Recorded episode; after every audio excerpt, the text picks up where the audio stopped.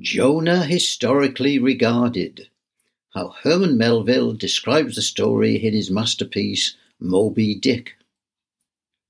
I've talked and written in other places about my pleasure in reading Melville's classic Moby Dick, how the work at the time was a critical failure mocked by the critics of the age, which was the 1850s. For me, it's an astonishing work. It has left as great an impression on me as any book, ancient or modern, with which I can compare it.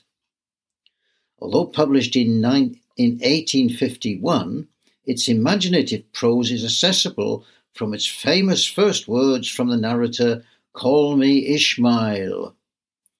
If you read on, you will find not just a story about a man who chases a whale, but an epic also described as a symbolic book dealing with the existential human issues of obsession, morality, and redemption.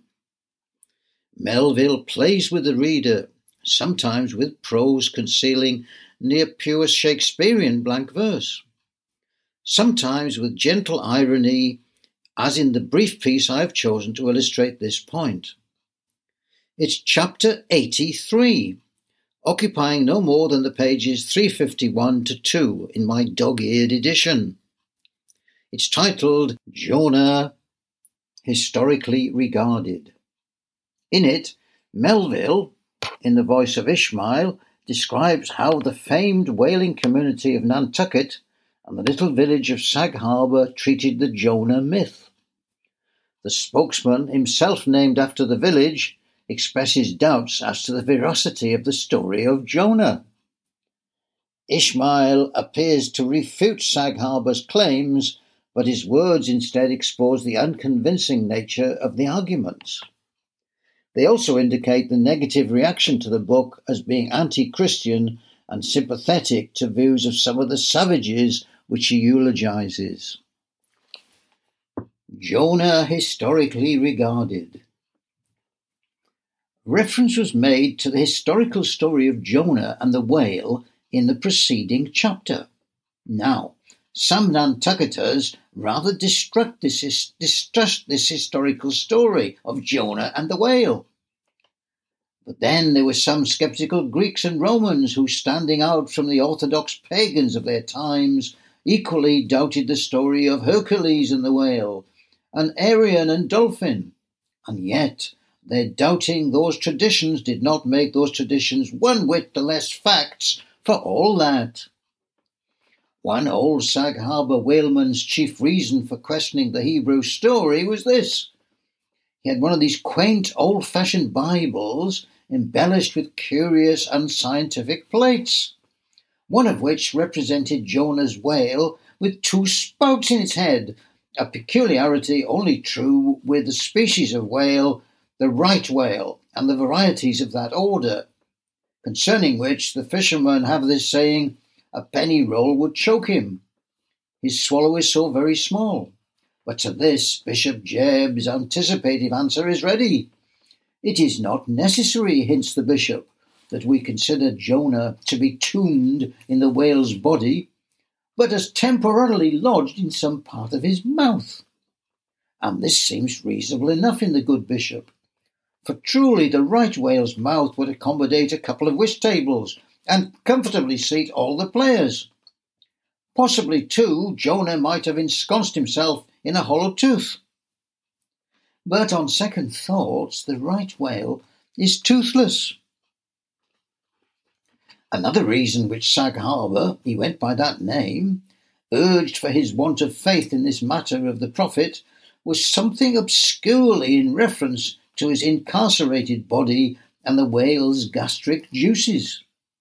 But this objection likewise falls to the ground because a German exegeticist supposed that Jonah must have taken refuge in the floating body of a dead whale, even as the French soldiers in the Russian campaign turned their dead horses into tents and crawled into them.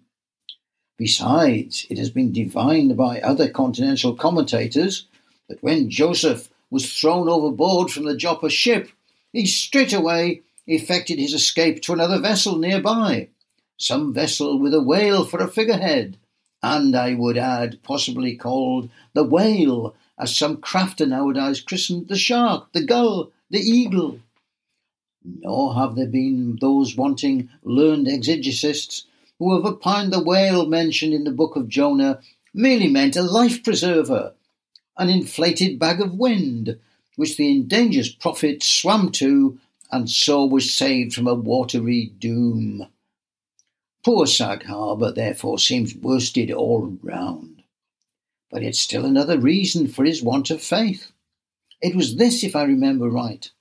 Jonah was swallowed by the whale in the Mediterranean Sea, and after three days he was vomited up somewhere within three days' journey of Nineveh, a city on the Tigris. Very much more than three days' journey across from the nearest point in the Mediterranean coast. How is that? But there was no other way for the whale to land the prophet within that short distance of Nineveh. Yes, he might have carried him round by the way of Cape of Good Hope, but not to speak of the passage through the whole length of the Mediterranean, and another passage up the Persian Gulf and Red Sea.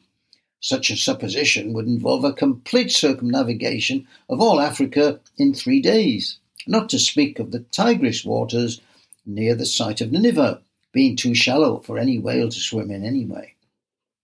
Besides, this idea of Jonah's weathering the Cape of Good Hope at so early a day would wrest the honour of the discovery of that great headland from Bartholomew Diaz, its reputed discoverer, and so make modern history a lie. But all these foolish arguments of old Harbor only evinced his foolish pride of reason, a thing still more reprehensible to him seeing that he had but little learning except what he had picked up from the sun and the sea.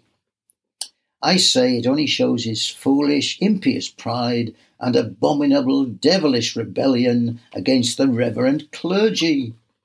For by a Portuguese Catholic priest, this very idea of Jonah's going to Nineveh via the Cape of Good Hope was advanced as a signal magnification of the general miracle. And so it was. Besides, to this day, the highly enlightened Turks devoutly believe in the historical story of Jonah. And some three centuries ago, an English traveller in old Harris's Voyages speaks of a Turkish mosque built in honour of Jonah, in which mosque was a miraculous lamp that burned without any oil.